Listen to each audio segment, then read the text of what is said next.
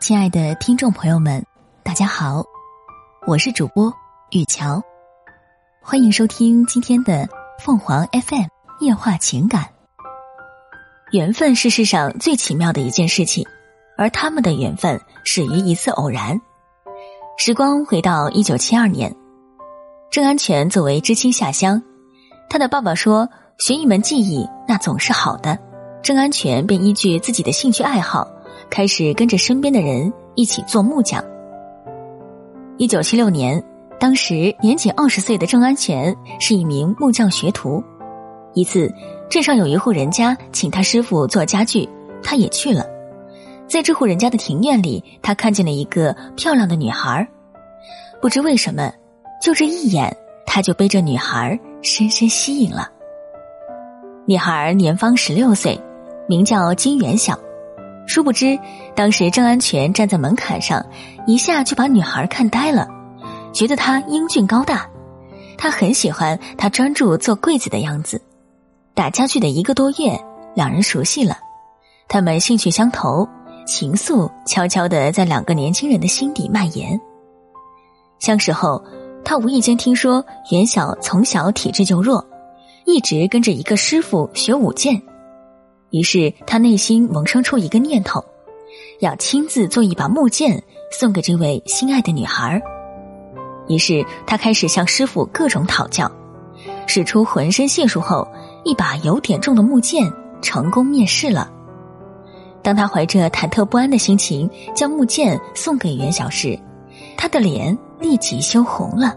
接过木剑，温柔的说道：“谢谢你。”郑安全憨憨的挠挠头。开心的回应道：“只要你高兴，能强身健体，我就心满意足了。”说完，他们对视一笑，爱情的火焰在他们心底燃烧的更加猛烈。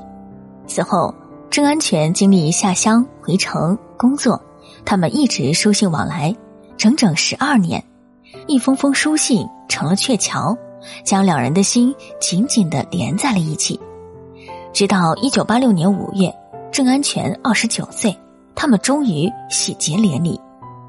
求婚时，他紧紧拉住她的手，甜蜜的表白说：“请相信我，我会疼你爱你一辈子，给你永远的幸福。”袁晓为此深受感动。为了能给妻子一个幸福的家，小家里的每一样家具都是经过他精心的设计和制作。这些家具不但样式精美，而且坚固耐用。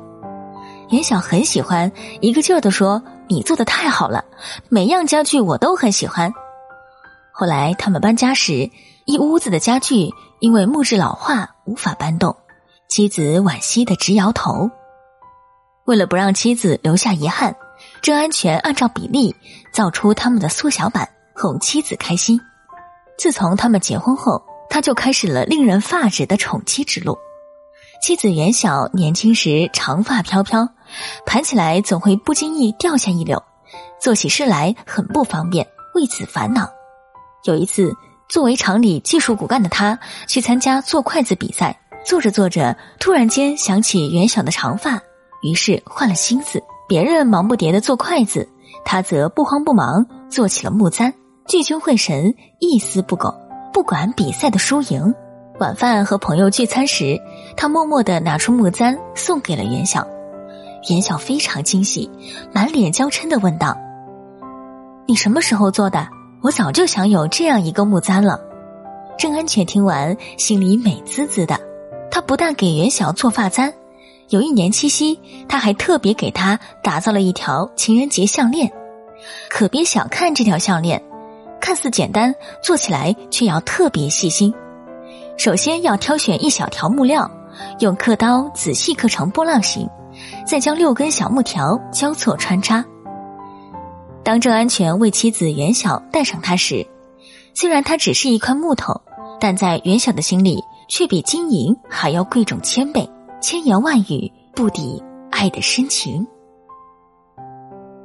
听众朋友们，无论你是开心还是难过，不管你是孤独。还是寂寞，希望每天的文章都能给你带来不一样的快乐，你也可以关注我们的微信公众号情感与美文，收听更多内容。